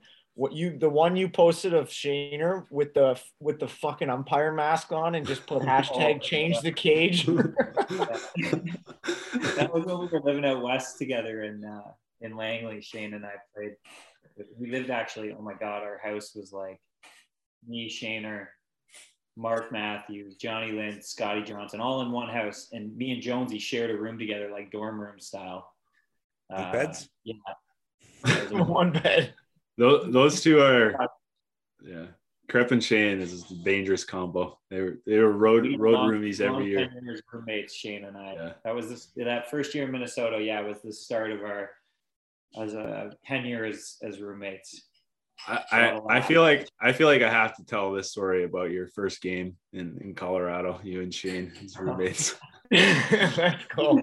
so we my Crep's rookie year, my second year, we had a lot of like vets on the team. So you know, we had like uh Gilby, Jeff Gilbert, Andrew Watt, Benny, Callum. Uh, you know, at that point, Suits was like only in his third year, but you know, he was he was captain of the team, so definitely carried that vet card. And we play in Colorado. Uh, we we go out after the game, obviously, have a good night. And uh, the next morning, we all had flights right around the same time because we were, you know, we we had the Minnesota guys and the Toronto guys. We were only flying to two places. So we take a we're taking a bus to the airport. You know, in Colorado, the airport's like 45 so minutes far. away. Yeah. Yeah. So the whole team is on the bus except Creppy and Shane. It's like five minutes goes by, nothing. And then another five minutes goes by, crickets, not answering, trying to trying to call the room, nothing. Another 10 minutes goes by, guys on the bus are losing their minds, like, let's fucking leave. What are we doing here? This is bullshit. So they eventually come, probably like 25 minutes after the bus was supposed to leave. Crep comes on first and like slinks into like the second chair at the front of the bus. Like this doesn't want any of the heat. The guys in a full suit still. still Yeah, in full suit. Shaner, Shaner like obviously didn't pack.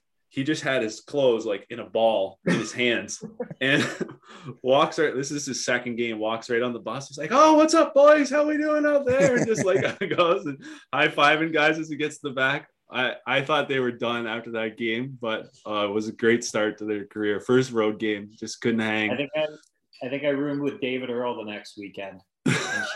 They got split up. Yeah. That's all little time. Only make that mistake once though. I don't think I missed. I think I only missed maybe one other flight my whole career. Oof. Bad, rough start, but recovered well. It's a good. Hey, it's a good learning. Good learning. Uh, teaching point for all the rookies out. Oh yeah, for sure.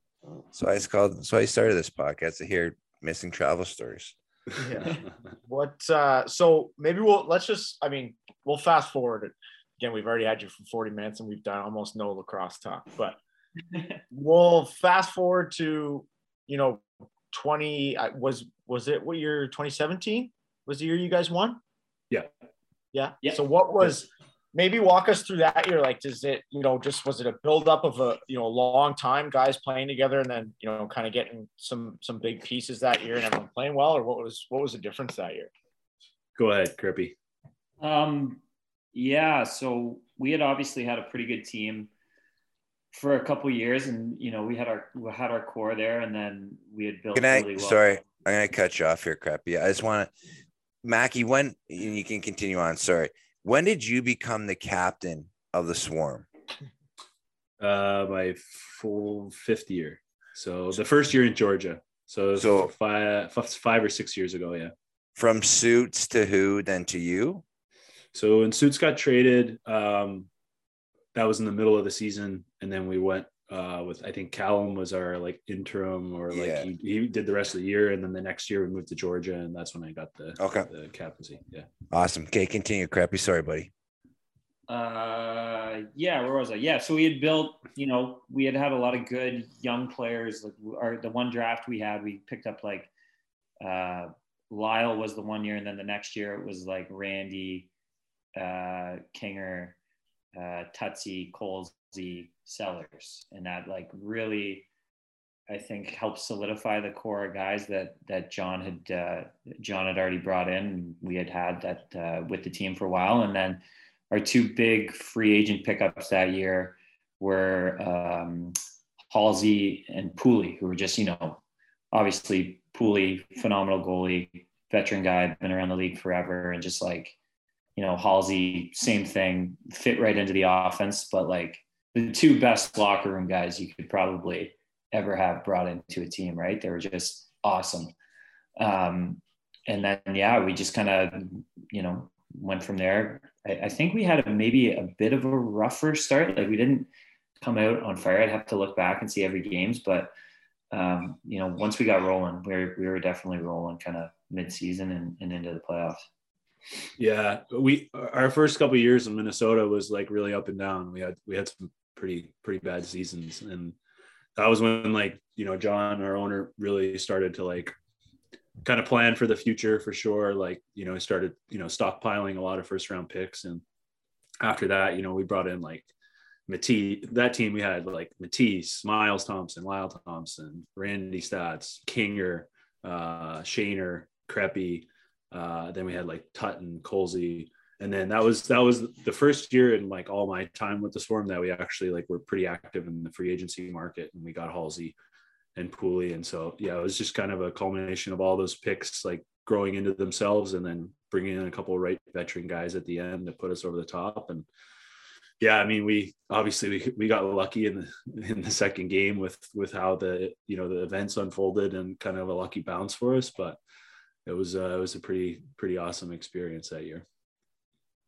Were you guys on? Were you guys? Were either you on the floor when that happened?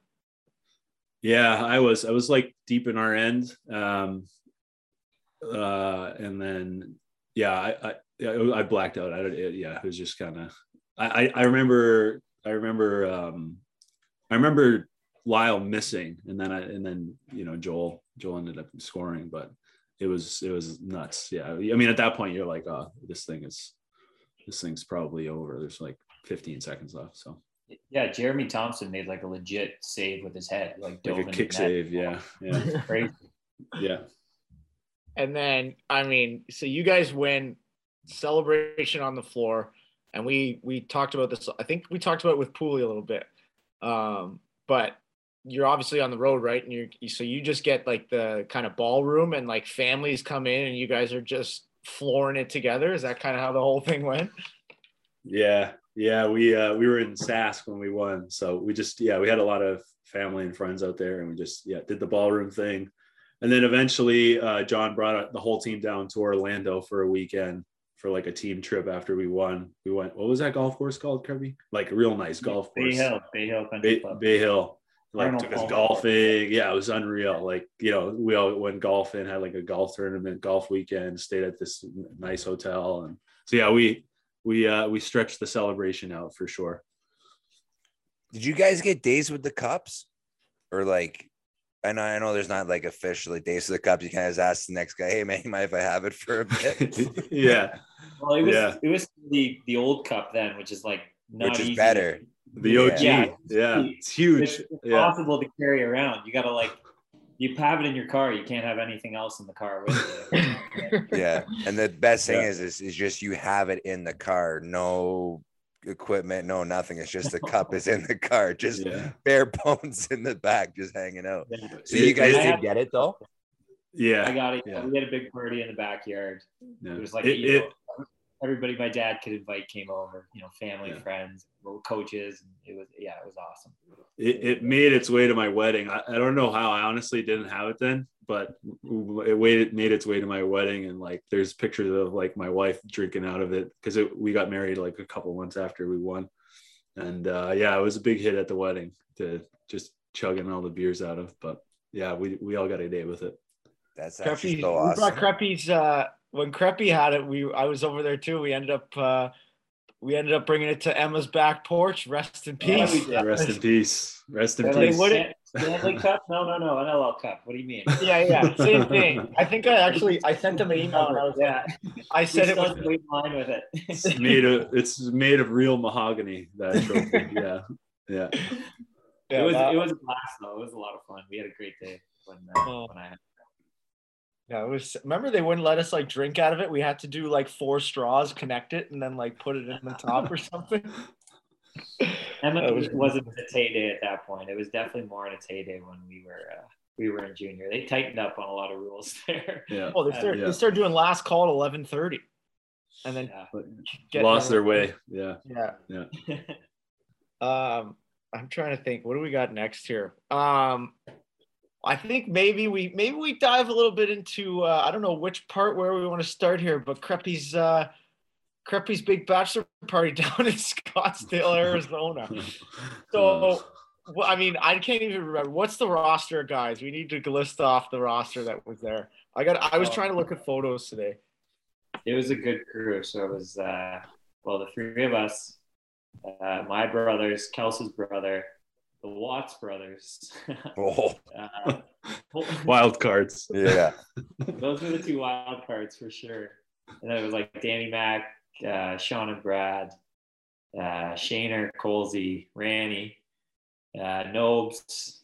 Uh, oof. If I missed anyone, they're gonna be pissed. That's for sure. You know, I you know who you miss, and I love it. Whitey. Did Whitey show up? Oh. love that. That's Couldn't happen to a better guy. Oh, you know he's he's gonna give us give you a hard time for that. Yeah. Oh, I wasn't even finished yet. I don't know. I don't know what you're talking about. He was next. but uh, Yeah, that house was really cool. We stayed at. The boys did uh, quite the job setting it up. I was really happy. Yeah, yeah, I was happy.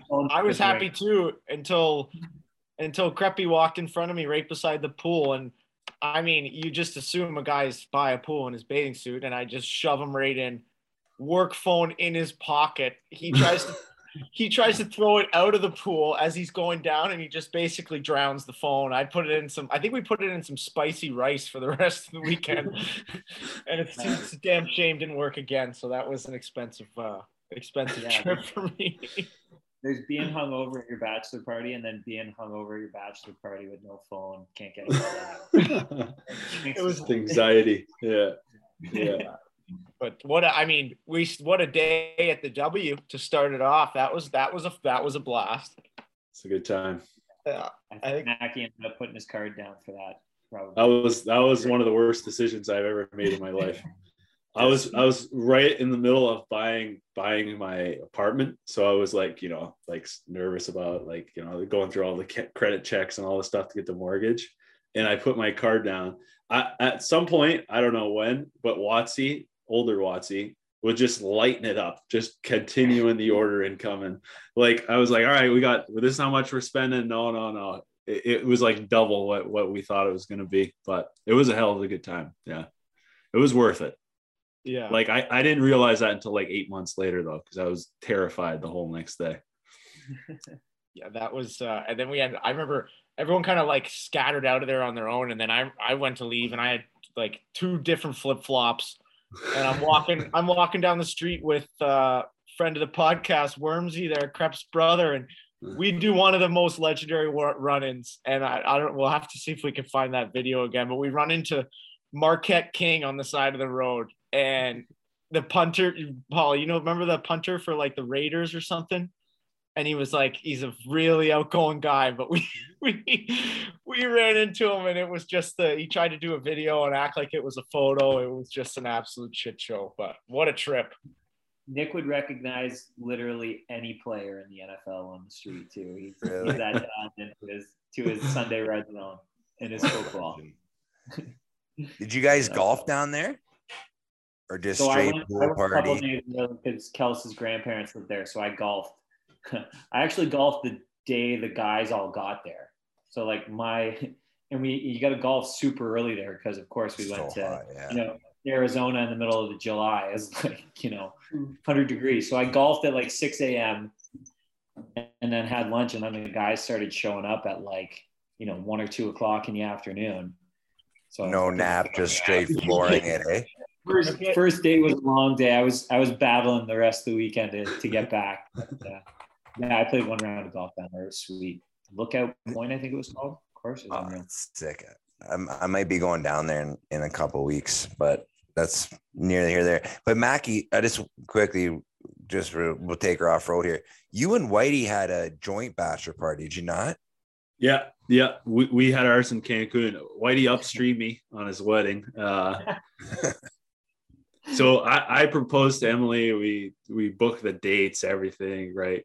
And we we had in in his defense, we were engaged for like a year and a half, Yeah. and then Whitey proposes after me, and then he's he knows my date, everything, and he's like, "Hey, we we picked our date." And it was like literally three weeks before my wedding so so you've seen that if you've seen the the the uh, Seinfeld episode where they upstream them in the in the cabs in New York City. That's what we kept saying to him. And all of our wedding parties, there was like maybe one or two people that were different. Like obviously Creppy was in it, Yeah. Danny Mack, Gil. So we decided to do a joint one. For our weddings, actually. Yeah. So we decided to do a joint one and we went to Cancun all inclusive. We tried to keep the cost down. So it was like a three star resort. The food was awful. It was terrible. but we had a great, a great time down there. It was uh it was like 22 of us at that one. So it was Yeah. uh, it was a demo crew. Yeah. I remember uh just like to bring it back to Shano. I remember because I didn't really like I guess you would you've been early like in your guys' career, kind of no? Like in the NLL, Yeah. like whatever. Uh, yeah. Four, four, Yeah, five? exactly. Like Five yeah. or six. Yeah. Yeah. So then uh I just remember like talking to Whitey after and just be like, you know, give me some stories. And I'm like, who was, you know, who was the MVP of of of the week? And he's like, dude, you gotta see this Shane Jackson guy. He is such a beauty. He's like, all he ever drank was strawberry daiquiri. So this guy had a red mouth for four days. Just never didn't have a strawberry daiquiri in his hand. I was just You you couldn't find a picture of like at the end of the weekend where he didn't have two strawberry Yeah. daiquiris. There's pictures like eight in the morning and in, him in the pool. Like he would he wouldn't get out of the pool and just two strawberry daiquiris the whole trip. It was incredible. And he would last the whole day. It was amazing. Uh, that's amazing. So funny. Well, and, and speaking of him, Creppy, what the hell happened with his suit at your wedding? Oh, so so my we like I said, we me and Mackie used the same suits for our wedding because I wanted to use a navy suit. He already had the navy suit. And there was like five people overlap. Love that play. Did it with Like, did it with my like- boys too. What a play. Great play. Genius. boys. Yeah. Throw that extra cash you're gonna spend on the suit in the in the envelope. We're good. so we had the same suits. So my brother ha- wasn't in Mackie's wedding party, so we had to buy a suit. Everybody managed to get the same one, but for whatever reason, Eric bought like the wrong model or the wrong color of suit. His was like shiny navy, very different looking than the rest of the suits. So we're all getting ready. The, the ceremony's at like two o'clock. And uh, Eric walks in with his suit and like looks around and realizes his suit is different from everybody's. Um, but of course, he's the best man and he's going to be standing beside me, so he can't be the guy, you know, wearing the the uh, the silver or like the shiny suit, right? so him and Shaner, like we matched up everybody. Shaner was wearing like flood pants for half the ceremony, but him, him and Shaner had suits. Also, what gets forgotten in that Danny Mack just completely forgot his suit altogether, but it was completely overshadowed by Eric having the different. It's- Yeah, Gary, So Gary had to wheel it up, yeah, like like speed all the way up there, because Dan McCray didn't even bring his suit for the wedding. All of our weddings, we've had just a disaster on the day of at some point. At my wedding, Crep, Crep and Gill got in a little tiff the night before my wedding. that result that resulted in a legit black eye for Sean, and he was in my wedding. We were painting his face with makeup so Emily wouldn't notice. Which he would have loved though. Hey, he's just like oh, he Oh, had no, probably brought up his own makeup kit. Like, hey, oh, you guys need some blush on. here, some blush. Did, him- did him a favor. yeah. Then there was that at Al's. I forget what happened at Whitey's, but something happened there too. Just I got- donkeys the day of. Yeah. I got absolutely hosed at Creppy's. And we took it. We were at the Rock Mansion, and we all took an Uber together, and we all put our money in one card, and I left the card in the Uber, so I had to pay for everybody twice for the for the Oh. wedding gift. So that was it. The guy, the Uber driver's like, "Nope, no envelope here." I'm like, "You fucking son of a." Oh. Was Yeah. the amount the second time the same as the first, or I'm pretty sure the second take a little haircut? I, gave him I gave him more, but it was it was in gift cards. It was in restaurant gift cards. Amazon gift cards. I think they were Canadian Tire gift cards. Yeah. I literally gave him Couple- gas money for his wedding. it's unbelievable. The thought, the thought that. Yeah. What uh okay, let's move let's move into uh most recently in Tigerland, the national national title there. Where did you guys where did you guys watch it? Um, I was at training camp for PLL training camp. So Eli Salama, who was on the Chrome with me, plays for the Roughnecks, uh, went to RIT, and him and I were watching the game in the locker room and losing our mind. It was a crazy game. I think Al had a, you guys had a party in Oakville, right? Yeah, so um, MJ Keekabelt um, lives like a couple blocks away from me. We all live pretty close now between Water, Waterdown, uh, Dundas, and kind of Oakville, Burlington area. There's a big crew of us that live around here, and um, so Keek's got the smoker going, got the grill going, and we had a yeah, pretty much a full day there. We kind of had to keep it a little bit quiet because I think there was still restrictions, kind of May, right? There was like Yeah. some restrictions, so um, All blended together. yeah together. we yeah yeah we we had a big crew there and it was just like the most stressful two hours of all, of our lives watching that game oh my god it was crazy but Anyone shed tears? oh we were all crying of course I love it. It's so legendary.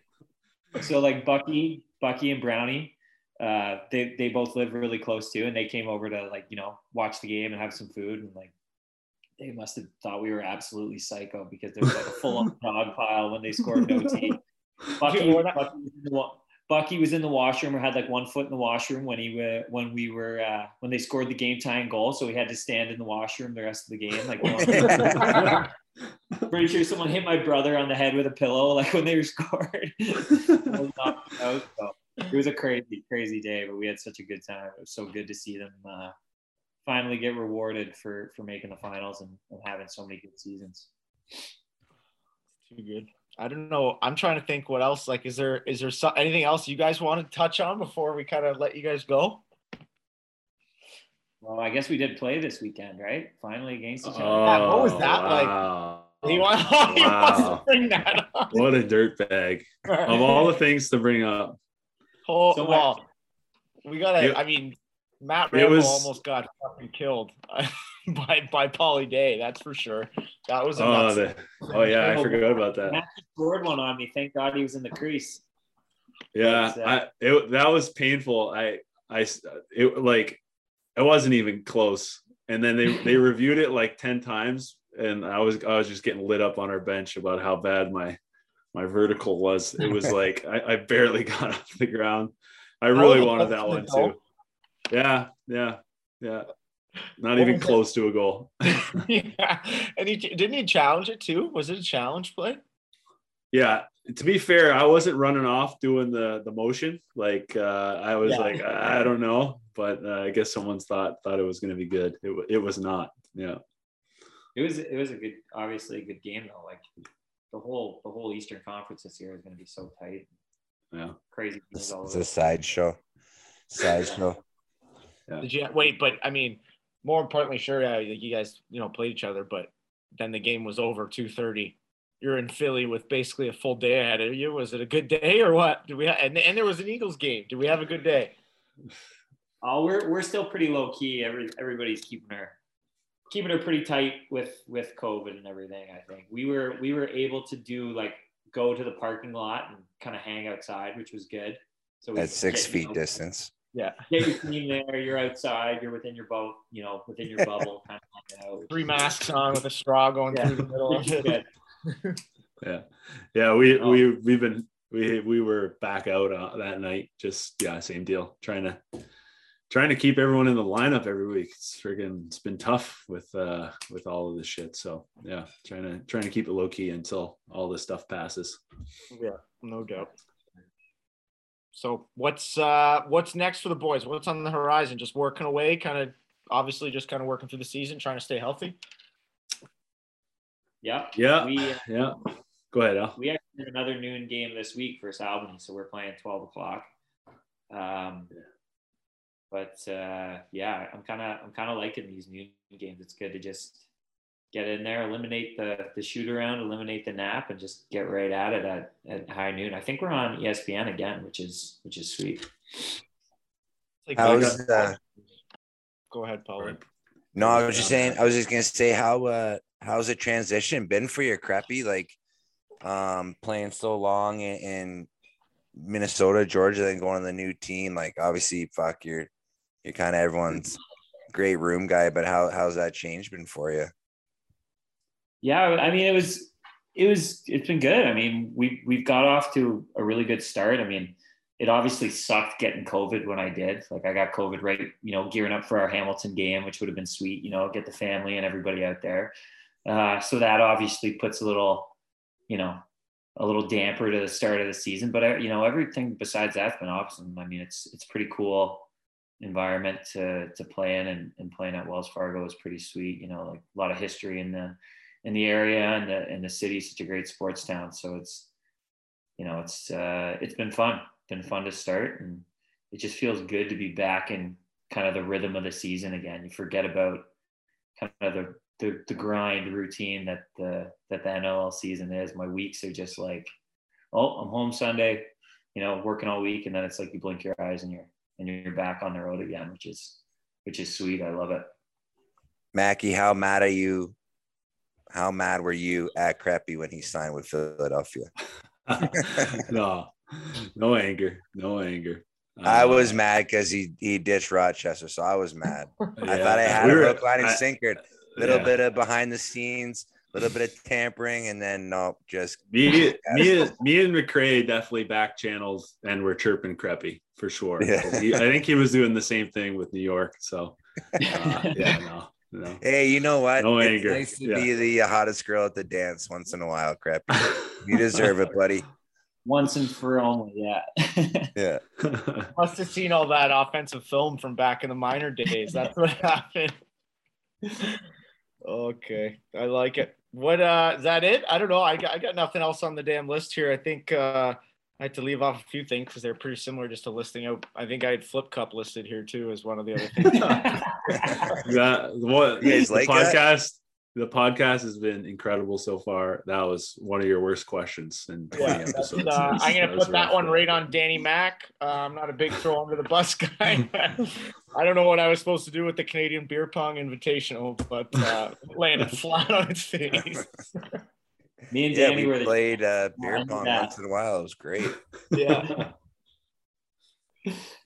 So unreal. All right. Well, boys, Paul, you got anything else? Were you all good? No, man, this was awesome again. Um, you know, we both we wanted you guys on singularly, and then we kind of is actually I think Chef Donnie wanted wanted a double, and we didn't really know how it was gonna go. But Ben, this was awesome, dude. And again, hopefully at, at some point this will be, you know, five guys in a room just having some cottage springs and and laughing even more. But appreciate you guys taking the time and and enjoy the season, boys. Good luck, except for in two weeks, I guess. thanks boys thank Love you it. Yeah, thanks so much for having us. Thanks, it's been a blast, boys. guys. That was awesome.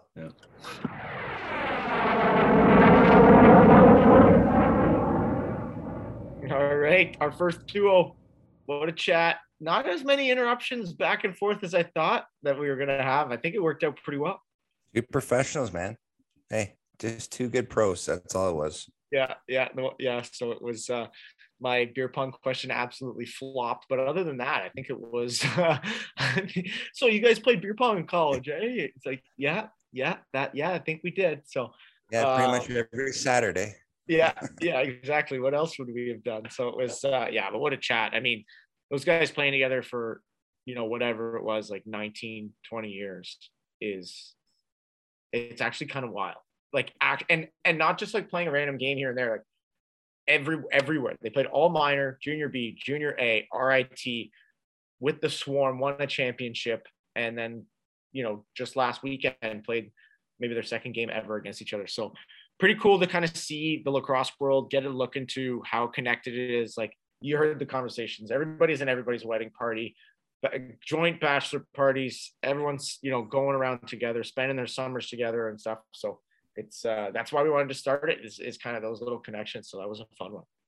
Yeah, it was awesome. And, uh, yeah, we kind of, we touched on it too, like in Danny Mack's, like it's just cool that those guys are still friends, but then they all get to play like pro with and against each other too. Like, so no, it's and those two guys are just, you know, salt of the earth and just great, great guys. So no, I appreciate for them them coming on. It was awesome. Yeah, we didn't even uh didn't ask Mackie and Alex of a field lacrosse pro field lacrosse question because we're box lacrosse podcast. We don't even know that other league. We don't know. I was gonna say that when he was saying, uh, yeah, I was watching the game, of the Chrome. I was like, I was gonna say, who are the Chrome? That's good. Um, I'm trying. Oh, big announcement. Gummy worm pre workout. Yeah, I was, I was gonna say when are you gonna get that? The Ishikoku. Yeah, yeah, I think it's Ish code. yeah, I like my rendition better. Yeah, but uh, yeah, I mean, new product out. I think there's, there's, from my understanding, there's quite a few more coming down the chain too. Um, so again, obviously proud to to partner with those guys. So lionizedsupplements.com, Paul 25 does not work. So use Dan 25. Hopefully that one works. I'll, I'm going to double check that actually. Try Paul 25 first. So just double check. Yeah, be, make sure. And then uh, that's like when we used, remember we used to use Billy smelling salts and they just never activated our codes. So yeah, exactly. Punted them as a sponsor. Yeah, yeah a um, couple of good ones. But. Yeah. Yeah. So it's, uh, yeah, I mean, it's exciting. Another big weekend of lacrosse. Um, the Riptide have their first game back since December 12th. Um, I know Polly's you're off this weekend, and then yep. you guys are in a similar, a similar, situation next week. Hysterically, I didn't even realize you guys have a double header after five weeks off. Yeah, something's got to be. That's I can't believe that hasn't been a discussion. But um, what do we know? I guess so. Yeah, hopefully, just bring all the line eyes you got with you, buddy. You're gonna you're gonna need it for sure. I'll need that. I'll need that Ishkota for the second game. That's for sure. Get the legs buzzing. Get the yeah. old get the old bird legs going. So that's it. That's it. All right. You got anything else before we shut No, man. That was good. Nice, nice long interview. Nice long uh, episode here. So just no, thanks again for listening, and uh, we appreciate you guys. That's all. All right. We will chat with you guys for. Oh, we gotta think of who 35 is. We're gonna have to think of that one, but. um 35 is an easy one. Is yeah, true. That's uh we'll have that one ready for you. So enjoy the games this weekend and the Bills football game. Go Bills, baby. Let's go all the way. We're talking Super Bowl. Hey, hey, Peace. That's it.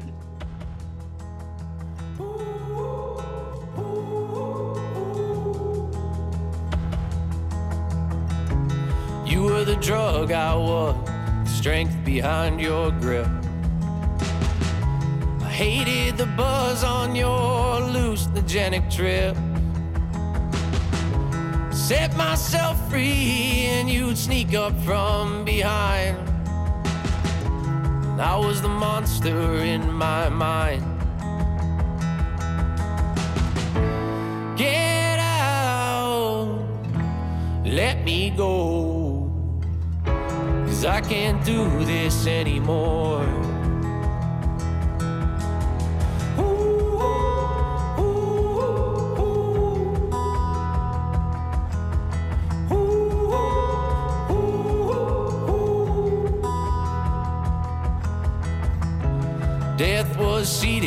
On my right, disguised as love and dressed in white. Eyes as black as the winter night. grabbed my hand and pulled me in. Said I'd never walk alone again.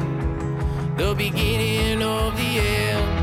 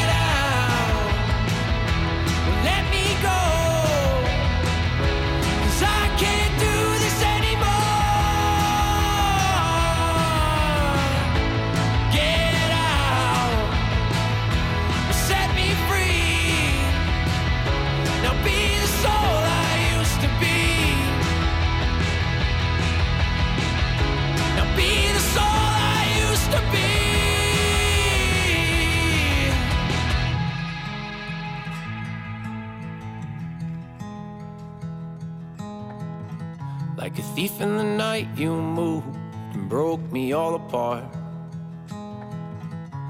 There was no sign of you but the holes in my cold heart. And I gave my world to you and you dragged me through the dark. And I was the monster from the start.